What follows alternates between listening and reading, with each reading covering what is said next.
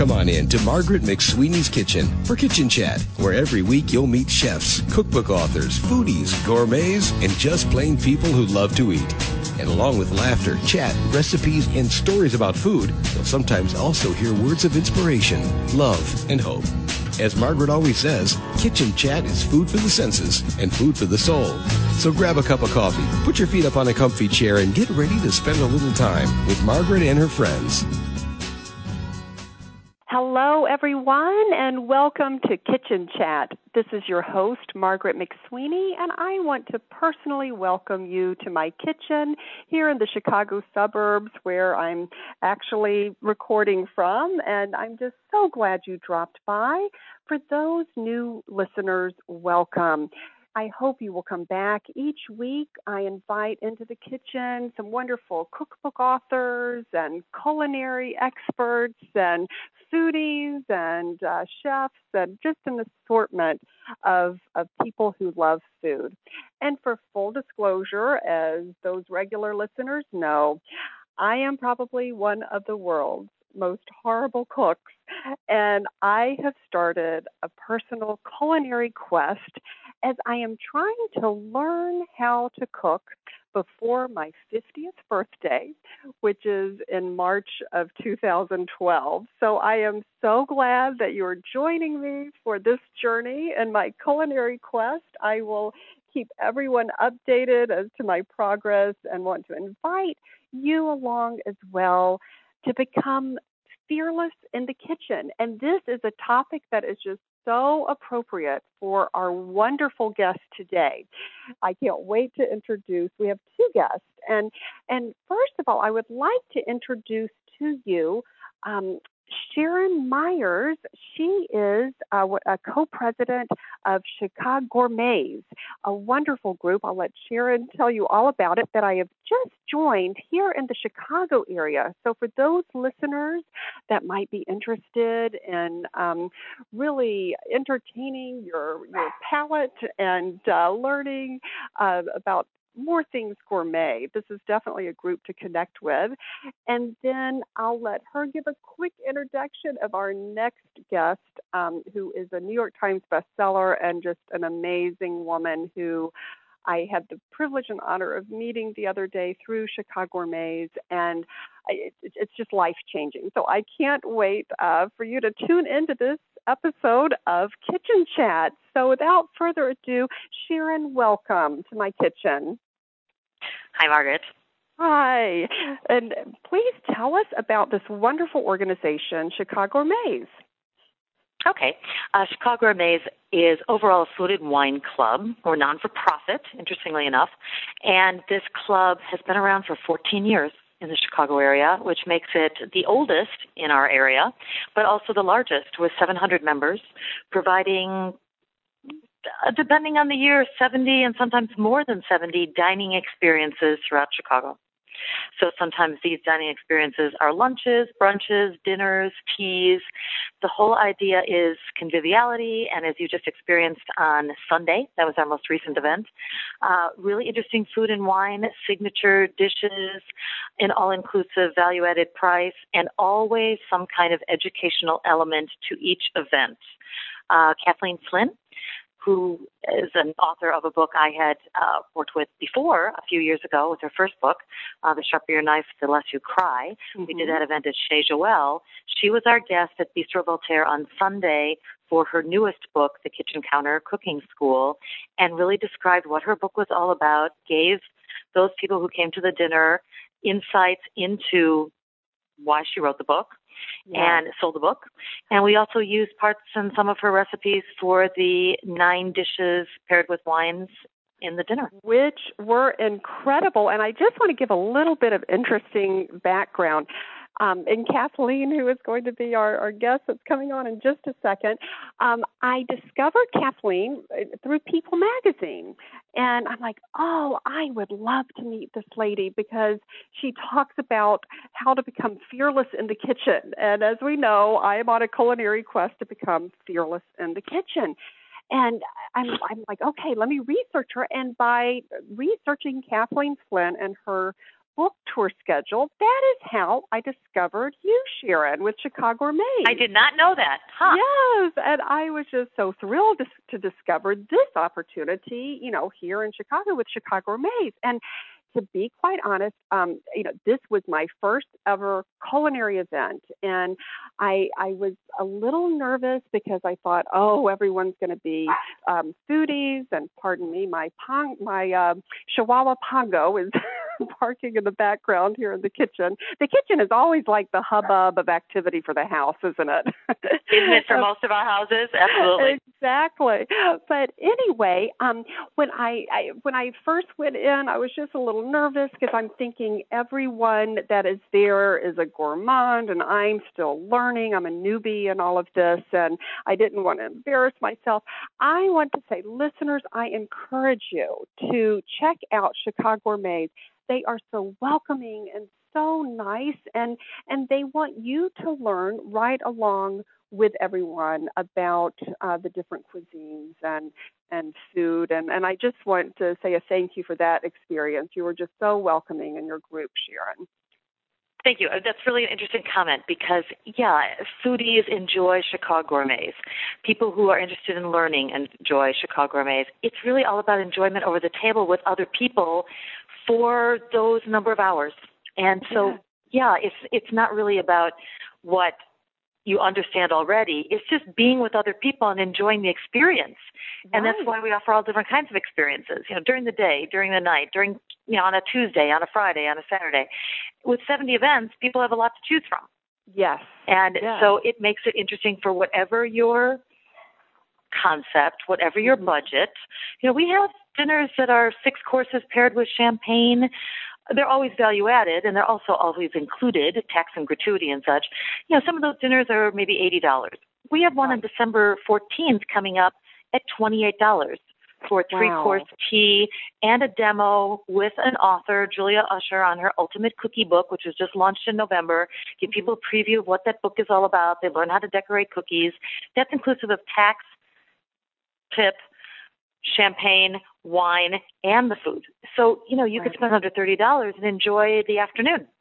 Yes, and and it's a great investment for those who are on a culinary quest as well, like myself. So don't be intimidated. Be fearless and and reaching out to those in um, the gourmet um, circles uh, because I, I found an interesting common thread, and I'd be interested in your insight as well. That people who have such a passion for food seem to love to share that passion. And it's not about who knows what and who is dined where, but it, it, it's just a shared experience. As you're right, just sharing food, breaking bread together, learning learning together. And, and and speaking of learning, I just cannot wait for the listeners to hear from our next uh, our, our other guest that's with us today Kathleen Flinn. Kathleen, welcome to Kitchen Chat. Thank you so much for inviting me. I'm so excited.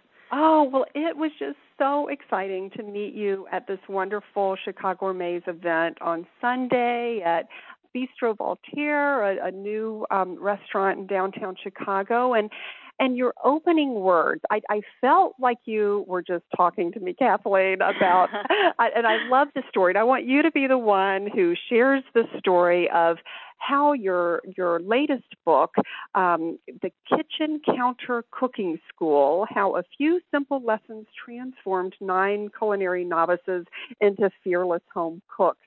Would you mind sharing with the listeners how this began? Yeah, you know, I, I actually had just finished studying at the Le Cordon Bleu in Paris, which had been a, a lifelong dream of mine. And, and as Sharon noted, I, I wrote a, an earlier book called The Sharper Your Knife, The Less You Cry, and that was when I actually first hooked up with fabulous, uh, fabulous group.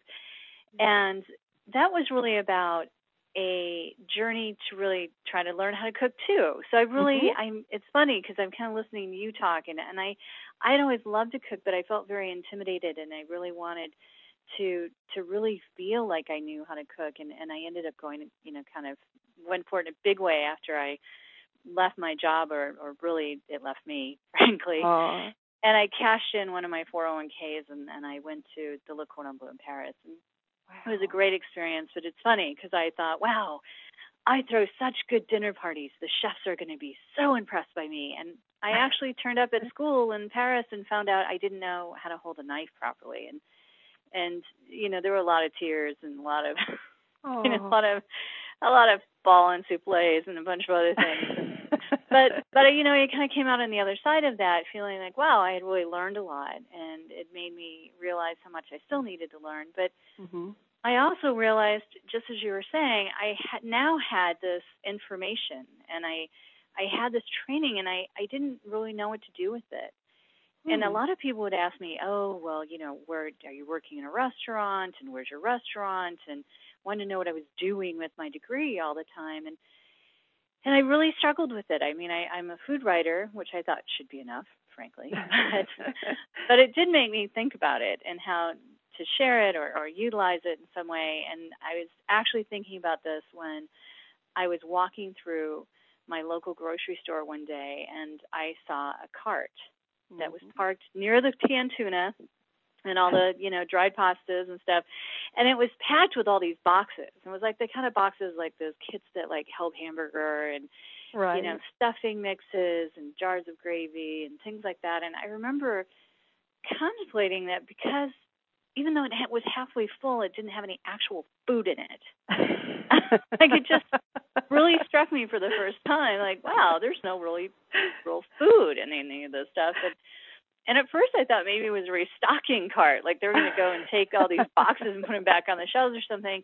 But then a woman came and claimed it, mm. and along with her daughter, who was 11, and mm-hmm. uh, and I was so intrigued by the fact that you know this this didn't look like some huge couch potato. I mean, just like a totally normal person and normal woman and her daughter, and you know looked kind of tired from work and.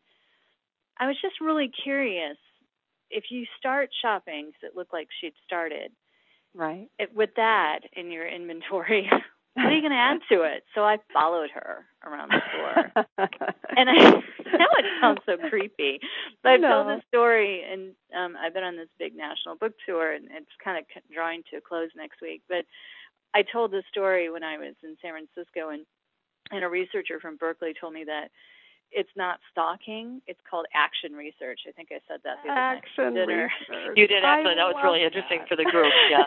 so, so you did action busy, research. So I was busy action researching this woman around the oh. store through all the aisles and so on, and and watched her, you know, buy stuff that you know in some parts of the store that I never shop because you know I'm a foodie. I just I don't right. shop in the frozen food aisle often, and and it made me really realize how how you know I was sort of in what I now refer to as sort of the foodie bubble. That you know I, I think that I wasn't as aware of, of sort of what normal people, to use that mm-hmm. phrase, or like what you know most people, you know how right, they shop every and day. buy and yeah. that sort of thing. And and as it happened, I ended up following her, and then um, I was in the meat department, and she actually reached across me to buy some boneless, skinless chicken breast, and she talked to me and she said, "Oh, can you believe how expensive boneless chicken breasts are these days?" And I thought, "Hey, it's my chance to actually talk to her." right. I would never have talked to her if she hadn't talked to me first. So I said, "Oh, well, you know, whole chickens are on sale and they're 99 cents a pound, you know." And and she just thought that was the craziest thing. Like, what would she do with a whole chicken? And kind of long story short, I got the butcher to show her how to cut up this chicken and he did it for her, but then he gave it to her, and she didn't know what to do with the rest of it. She only cooked with chicken breast.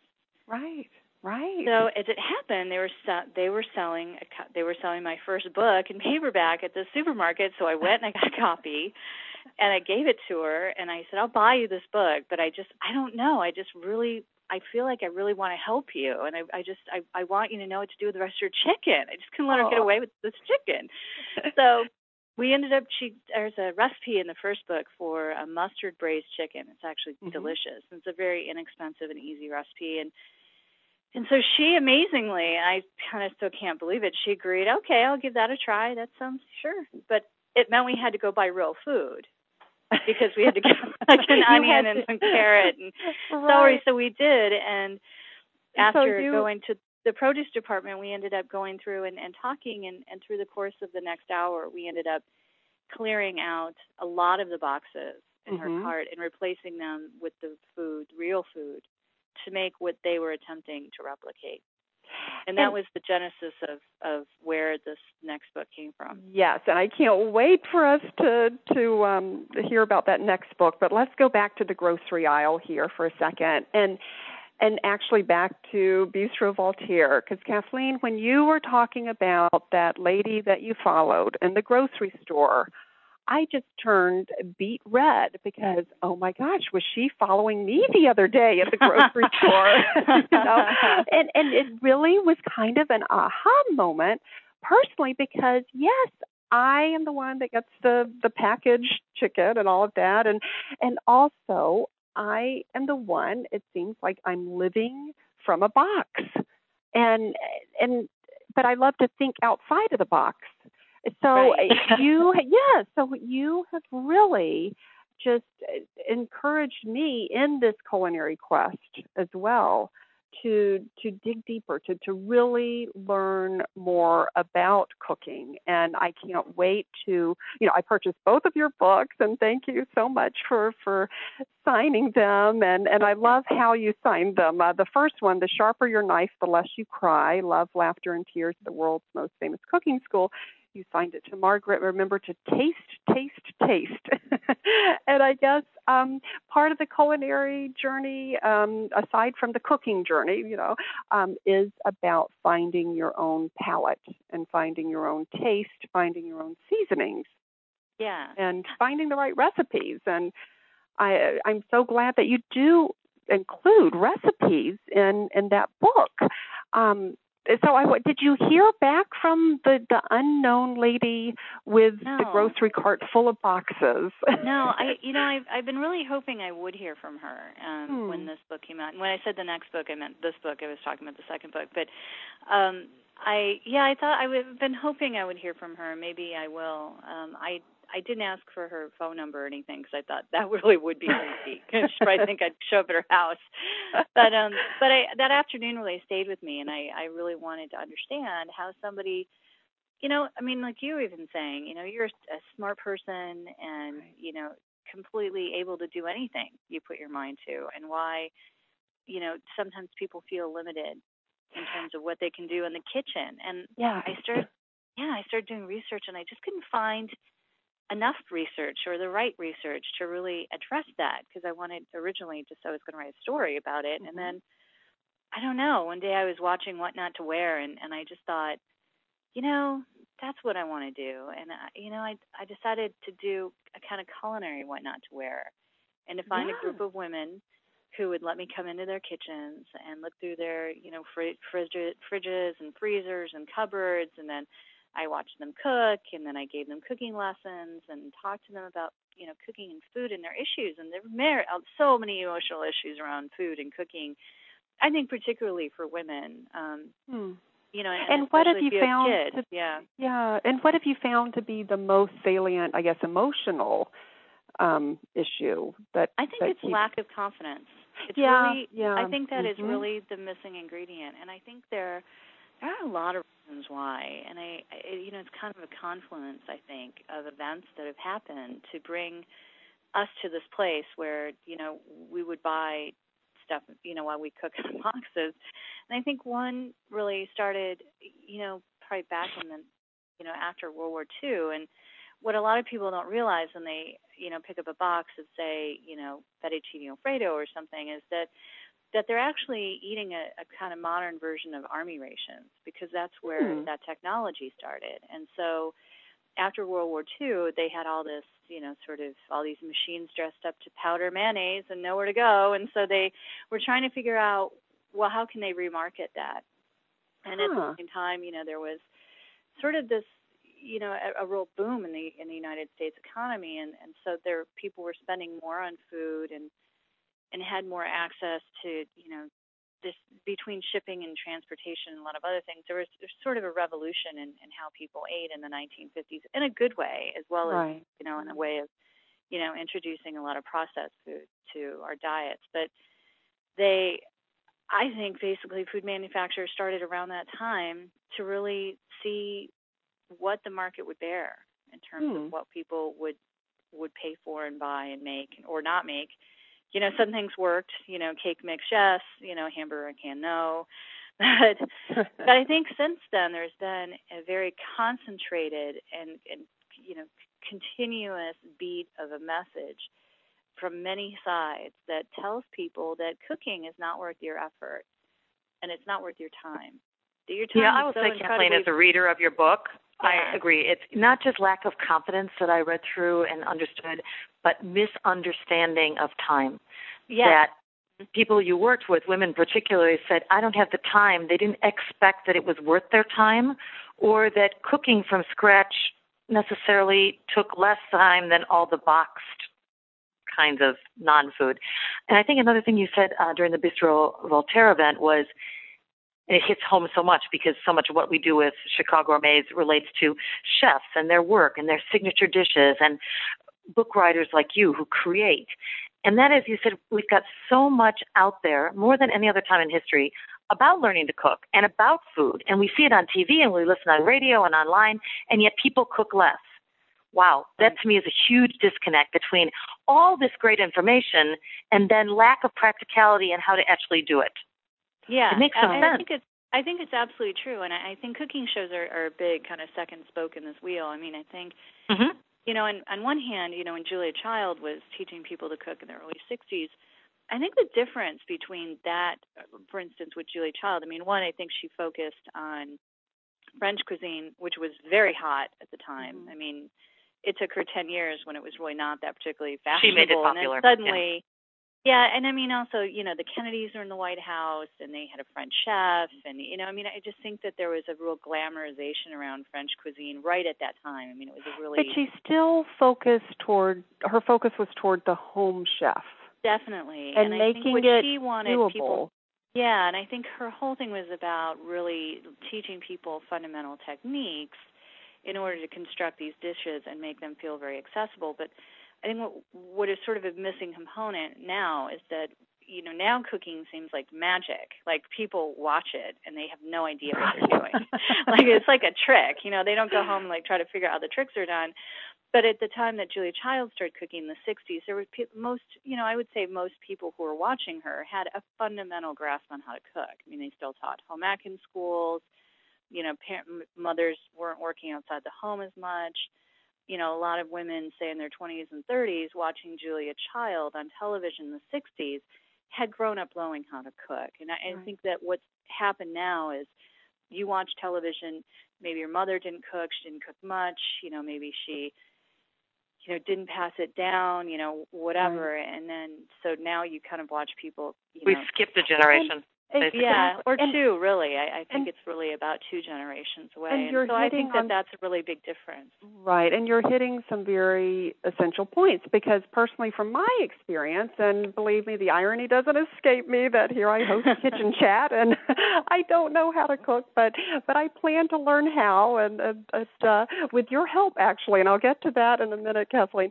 But um, I, my father was the most incredible gourmet chef. That was his outlet. Instead of getting on a treadmill, which, you know, I don't think was invented back then, he would come home after a long day at the office and just cook these incredible gourmet meals. And he was a gourmand, and this is decades before it was really hip to be, you know, a, a gourmand. And he started these uh, gourmet clubs in, in, in Alabama, and, and people would come to our home. So I ate delicious food at a young age. And then my mom, bless her heart, was not confident in the kitchen and and um did not um prepare a lot of the meals so i didn't sit with her and and and learn how to cook and my big regret is not learning how to cook from my dad. But um, you're right. I think it's competence and confidence. And I am just really trying to learn both, gain confidence in the kitchen. And I think the confidence side will increase as I feel that the competence is growing. And and you said people are just aren't familiar with the fundamentals of cooking. And and and where do you begin? So when you walked into the kitchens of these nine women who were novice you know home cooks what did you notice that was kind of a common thread that that were missing? I mean, did they not have the key essential uh, kitchen tools or uh, cookware? I mean, what what did you what did you determine from um, opening their cupboards? yeah, I I think that there were a couple of things that I really noticed. I mean, I also watched them cook, so they you know would make a go-to meal, or or in some cases mm-hmm. did it a couple of times, and and the first thing that I noticed was that they didn't know how to use a knife. Um, and and I've actually been on tour, and I've literally talked to uh, well over a thousand people on tour about this now. And I would say that when I ask a group of people in an audience, do you feel confident that you know how to hold a knife properly, mm-hmm. that and that you know how to, you know, you really know how to use it? And I would say that less than 10% of people respond in, a, in the affirmative. And, so I think it's something we don't teach people, and and I think that that that is like a real starting point because right. you want and, people to cook with whole foods, but whole foods, in order to cook them, you have to cut them up. I mean, right. you did no preparation. You just do. Yeah, and I, it's like you know, you look at the ingredient list, and it's one onion chopped, and if you don't, it, you know, you look at that, and go, God, it's gonna take me forever to cut this stuff up, and and and I think that that's a real, it's it's a probably the most strategic thing that people can learn is like one get a good knife and right. doesn't have to be a three hundred dollar knife. and here's my thing, Kathleen. I have this beautiful wedding gift of oh, what is it? The Hinkle. I can't pronounce that. You know, high end brand. Of, exactly. And yeah. I don't know which knife is supposed to be used for you know whatever product. You know whatever food dish. Right. I, I you know with just knives 101. I mean.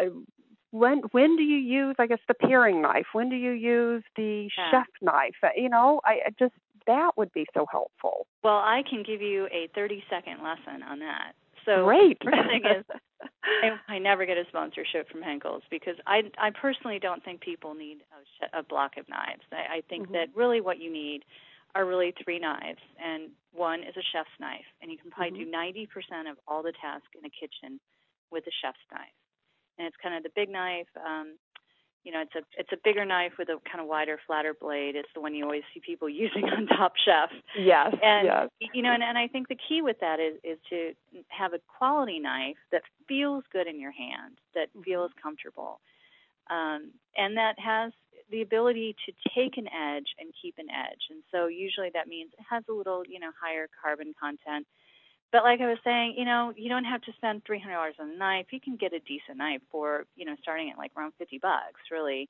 Hmm. But I think having a good quality chef's knife and then a paring knife often is a second a great second tool and it's for cutting up and peeling smaller vegetables and that sort of thing.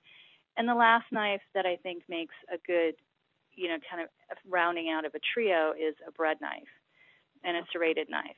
So you can use it you know, for bread and tomatoes and that sort of thing and, and other other stuff. But I think probably the vast majority of people, and I would put it at well over 90%, probably only need those three knives.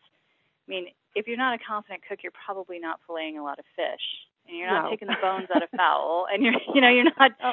And I have to say, I've never seen anyone in Top Chef whip out their vegetable knife. Like, I don't even know what you would do with a utility knife or a sandwich knife. I mean, if you really find that you have a deep need for those sort of things, then you know, then then you know, God be with you. But I, I think that as a general thing, you can right. do most of what you need to do with a chef's knife.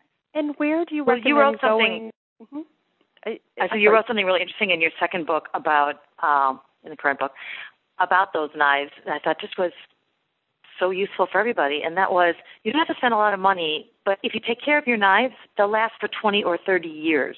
Wow. So that's a great yeah. investment of $30 or $50. And you don't have to be changing them every Christmas. You can keep them for decades and just be comfortable with them. And exactly. that was really useful in my own house with my kids.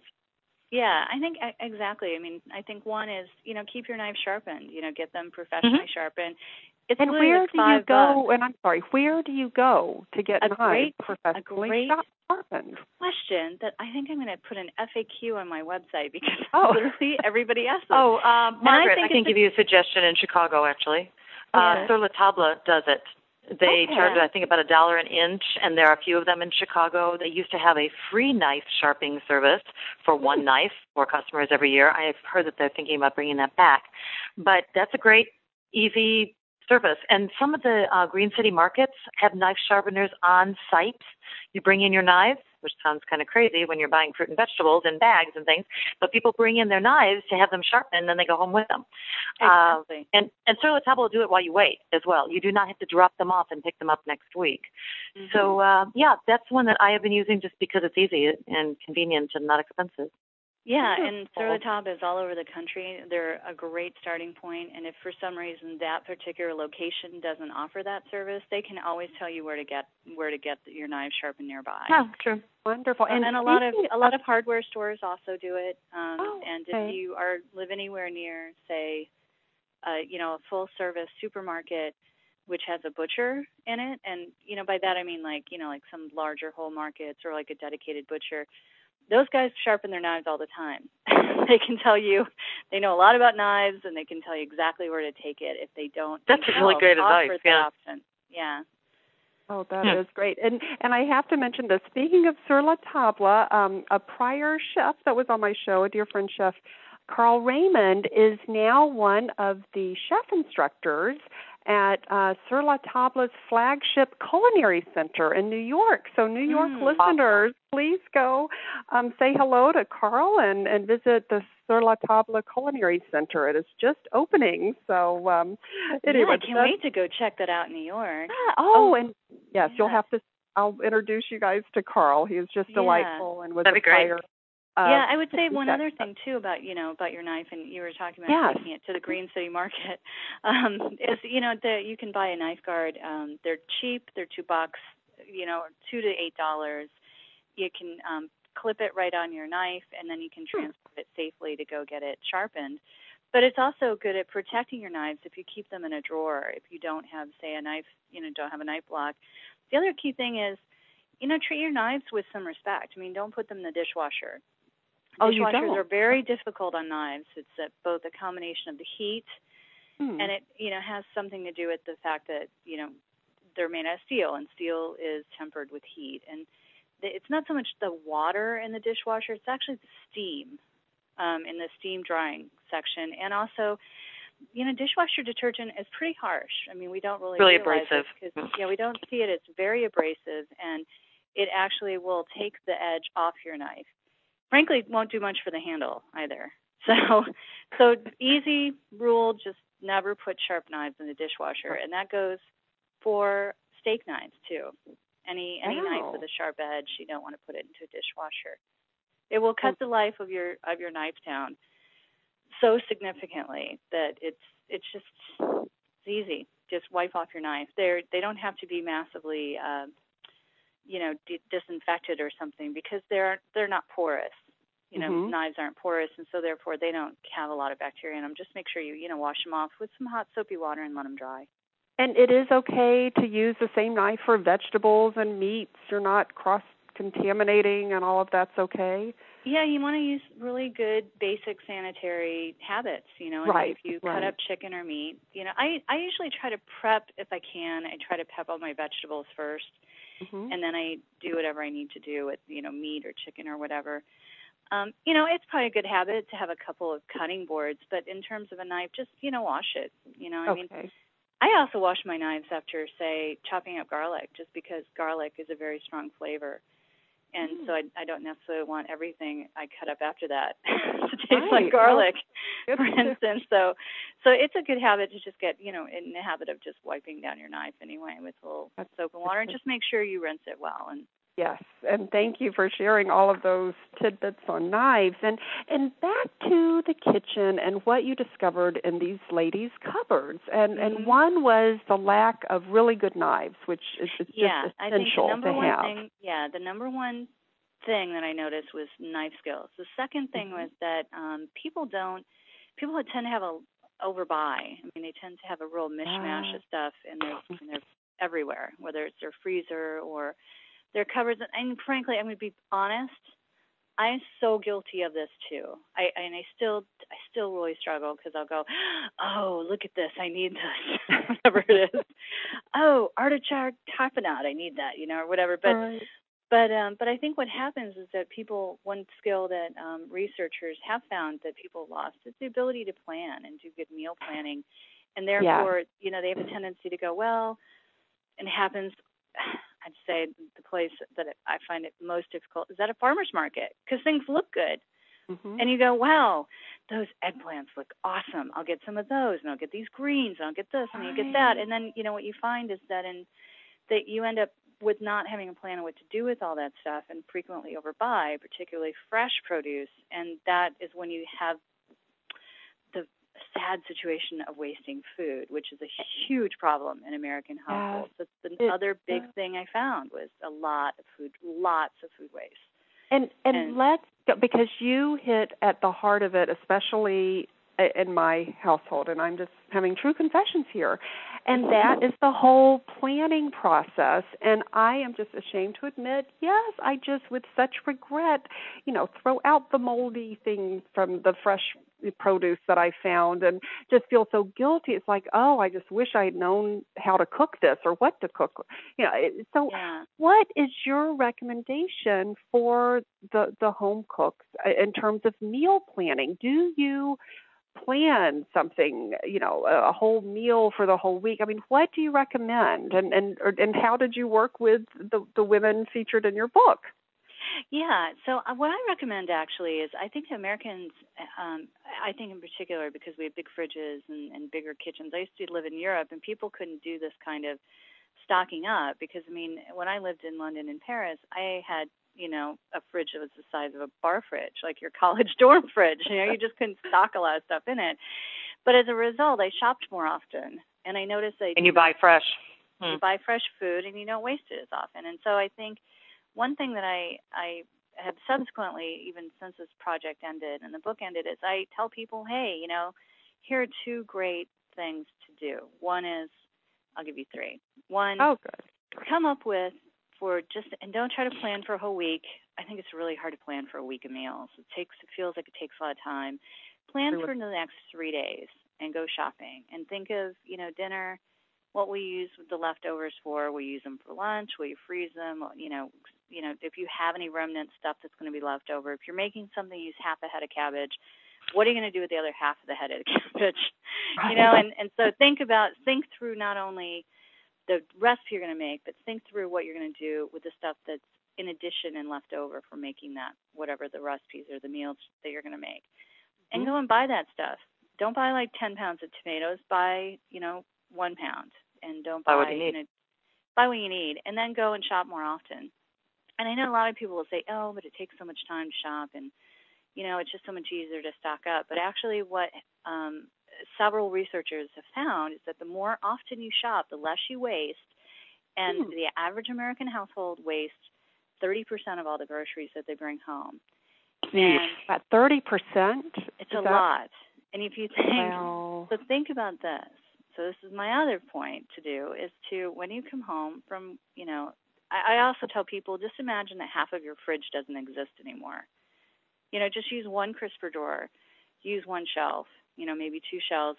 Ignore the rest of your fridge. You know, like just only think that you can buy enough food that fits on one shelf or in one crisper drawer, so that you don't try that you don't try to fill up your whole fridge. Um, one chef actually even said, take a picture of something you love and put it in the hmm. back of your fridge and you should always be able to see that picture. Oh. I have a picture of my husband and I kissing in Paris, one of my favorite oh. pictures. And I figure if I can see my picture, then I, my fridge isn't too full. That's really but interesting. Then, yeah.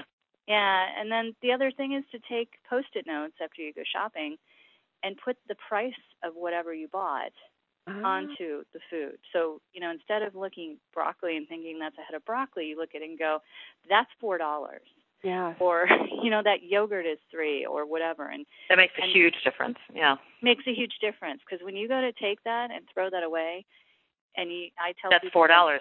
That's four dollars. And on and on. And, I, mm-hmm. and on and on. And I you collect all those post-its for a week or two, and it shocks people. I've had I probably have had a hundred people do this, and it oh. literally will cut people's food waste way down because you start not thinking about it that way and you start thinking, wow, I'm throwing a five dollar bill in the trash because right. it's money, you know. I exactly. Mean, so yeah, so I, I think that you know, and then the last thing, it's just you know, really come up with a couple fundamental things. This was a huge thing for my the volunteers.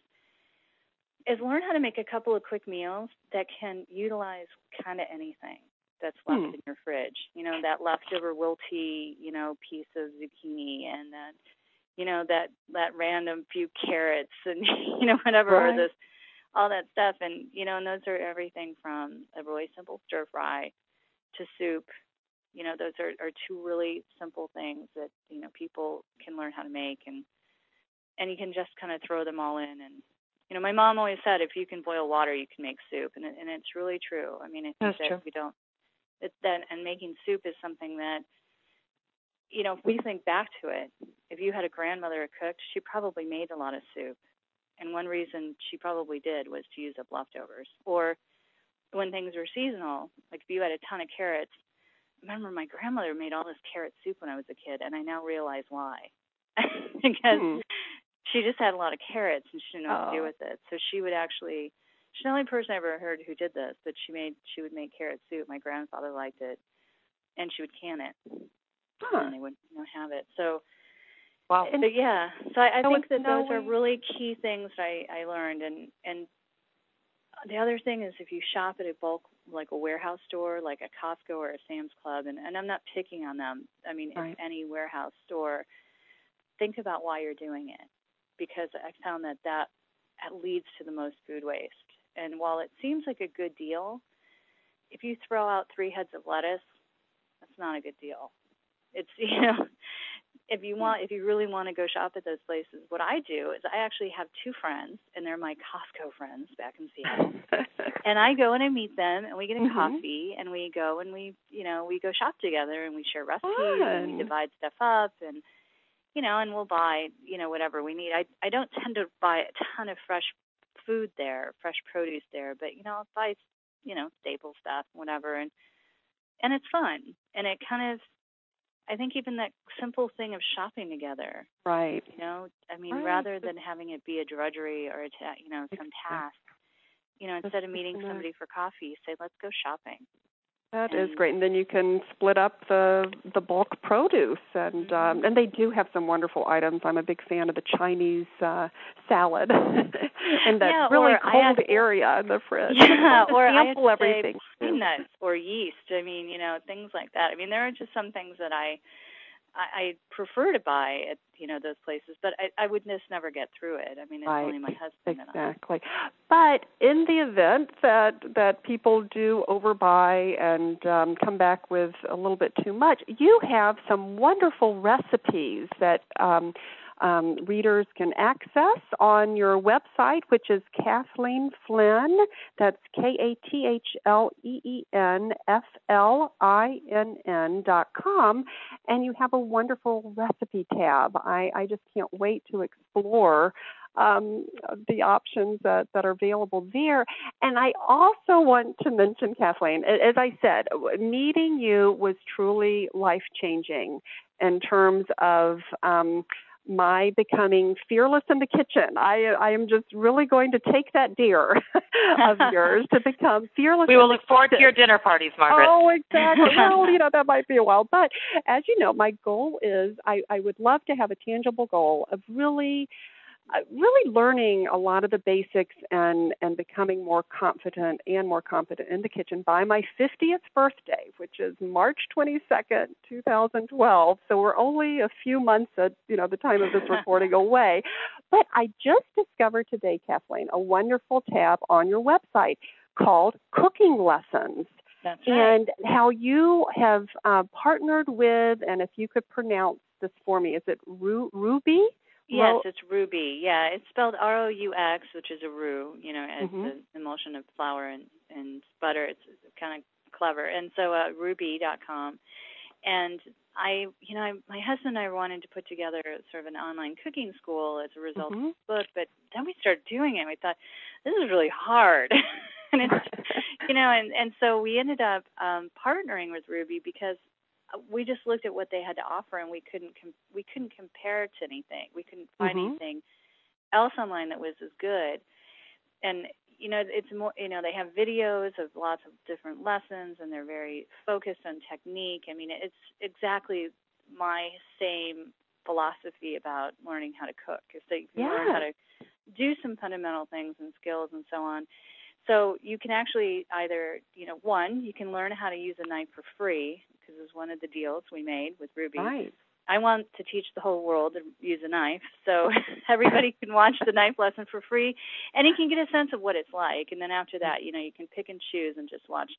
They're very inexpensive. They're like four ninety nine or something Yes. Well, Um, I think for like I a twenty a minute lesson. So, or right. do the whole class, and you And- literally cook alongside the book and learn a lot of the same things that the volunteers did. And and to me, I I really love how they put it together, and they have quizzes, and you can qu- you know ask questions of the chefs and so on. And of course, if you're going through that class, or if you're reading the book at all, you can always email me directly. I, I answer all my email, and in fact, oh. I, I literally just I can answered attest to that for even when you're on somebody. tour. You do. Yeah. Except for when I'm on tour, I'm a little slow to respond. Oh. No, you still do.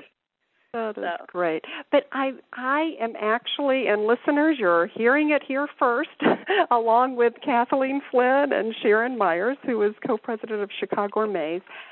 I am signing up for the full cooking class lessons. The um says purchase the Wow. yes, purchase the entire eleven lesson class for thirty nine ninety five, a twenty five percent savings. Um, or you can purchase individual lessons but I am going to purchase the 11 lesson class, and I think I'm going to really become very vulnerable here and maybe do a video blog of my oh, learning excellent. how to cook and just keep everyone posted and and I appreciate prayers encouragement I will keep the fire extinguisher close by and um I I as I try to overcome my fear and become fearless in the kitchen I just love your your mantra there becoming fearless in the kitchen and and you helped um these nine women uh, face their fears and, and become very competent and confident home cooks. And you tell all about this experience in your second book, Kitchen Counter Cooking School. And and as I said, I got a copy of that, and I look forward to reading that cover to cover, along with your first book. The sharper your knife, the less you cry. About learning um, how to to cook at the world's most famous cooking school um, um, there in Paris at the Cordon Bleu, and and I just I, I, I just really want to thank you, Kathleen, because here you are, this gourmand, as well as you, Sharon, um, who are fabulous cooks and and have all of this knowledge, yet you want to share and, and you feel led to share your knowledge and and your love of cooking with those who truly struggle with it and are trying to find What a it's all about, really. Yeah, Yeah. absolutely. Yeah, I think it is. I, I think I can't think of anything that's really more important than cooking because It's a life know, skill to be able to feed yourself well and your family and other people. And I think we've missed out on it to a, a certain extent, too much in these last years. So, you know, Kathleen, you bring that back. Yeah. Thanks. Yes, you really, you really do, and you make it seem doable. If if that makes sense, you you yeah, make and I have you know. complete faith in you, by the way. Oh, I, I don't think you need a fire extinguisher. I don't know. I'm going to have to send both of you my uh, turkey Thanksgiving turkey video I did last year. We'll look that over. That's fine. When I uh, screamed when I pulled out the turkey neck, I didn't know the turkey neck was in there. Oh my goodness! But but that's okay. I'm gonna you know maybe it'll look like a different video this year as I uh, gain those skills with knives and and and all of that and and actually trying out. um my friend's husband's new product, the Ultimate Turkey Rack. Uh, I interviewed them the other day about how you cook the turkey upside down because my friend had been cooking it Oh, yeah. upside down, not realizing that you weren't supposed to cook it upside down, but it was so moist. It'll stay moist that yeah, way. It's that's true. a tr- that's a great way to do it. yeah. So That's anyway, a chef's I, trick, Margaret. You see, you actually learned a chef's trick without even knowing it. There you go. There hey, you I am just so thrilled to be learning all these things. I really want to thank both of you. Oh, just Our heartfelt thank you um, to Sharon Meyers, who is the co-president of ChicaGourmets. Please check that out, chicagourmets.org, as well as Kathleen Flinn, just an incredible storyteller, cook, and teacher, as she describes herself on her website, Kathleen Flinn, and that's F L I N N dot com. Check out her latest book and her other book, uh, as well as recipes. And I encourage you and, and challenge you, listeners, let's learn to cook together. And for those foodies who are listeners, thank you, and thank you for your encouragement along the way too. And and um, please keep those emails and and uh, contacts coming. I love to hear from you and and I really have so much more to to learn from you, Kathleen. I, I, if you could come back to Kitchen Chat and you too, Sharon, and tell us about the wonderful Chicago events. But Kathleen, I'd love to hear sure. about what it was like um, being at the Cordon Bleu. And I remember you you briefly mentioned that it was Julia Child who encouraged you to go. Yeah. I just yeah. So you had the chance to meet her. Oh yes, I did. Yeah, I can do a Oh. good Julia impression. I'll come back and do it on your show sometime. Please do. I'll be glad to come back. Oh, that would be great. and maybe we could do a video of that too. That would be just so Oh, much great. fun. Oh, well, thank you so much, Kathleen Flinn. Thank you so much, Sharon Meyers, for being You're welcome. here in my kitchen on Thanks. Kitchen Chat. I just encourage everyone to check out these great, great websites and um, please be in touch with all of us. And as you gather in the kitchen with family and friends, just really treasure those moments as you share meals, whether they're frozen food or gourmet prepared. And always remember, dear friends, savor the day. Thank you for joining us today. If you're interested in Margaret's books, A Mother's Heart Knows, Pearl Girls Encountering Grit, Experiencing Grace, and Go Back and Be Happy, please just click on the covers on the webtalkradio.net page in front of you. Margaret would love to connect with you and hear from you, so join her on Twitter, Facebook, her blog, or click on this website to leave a note and share a recipe. Thank you again, and we'll see you here again for a new show next week.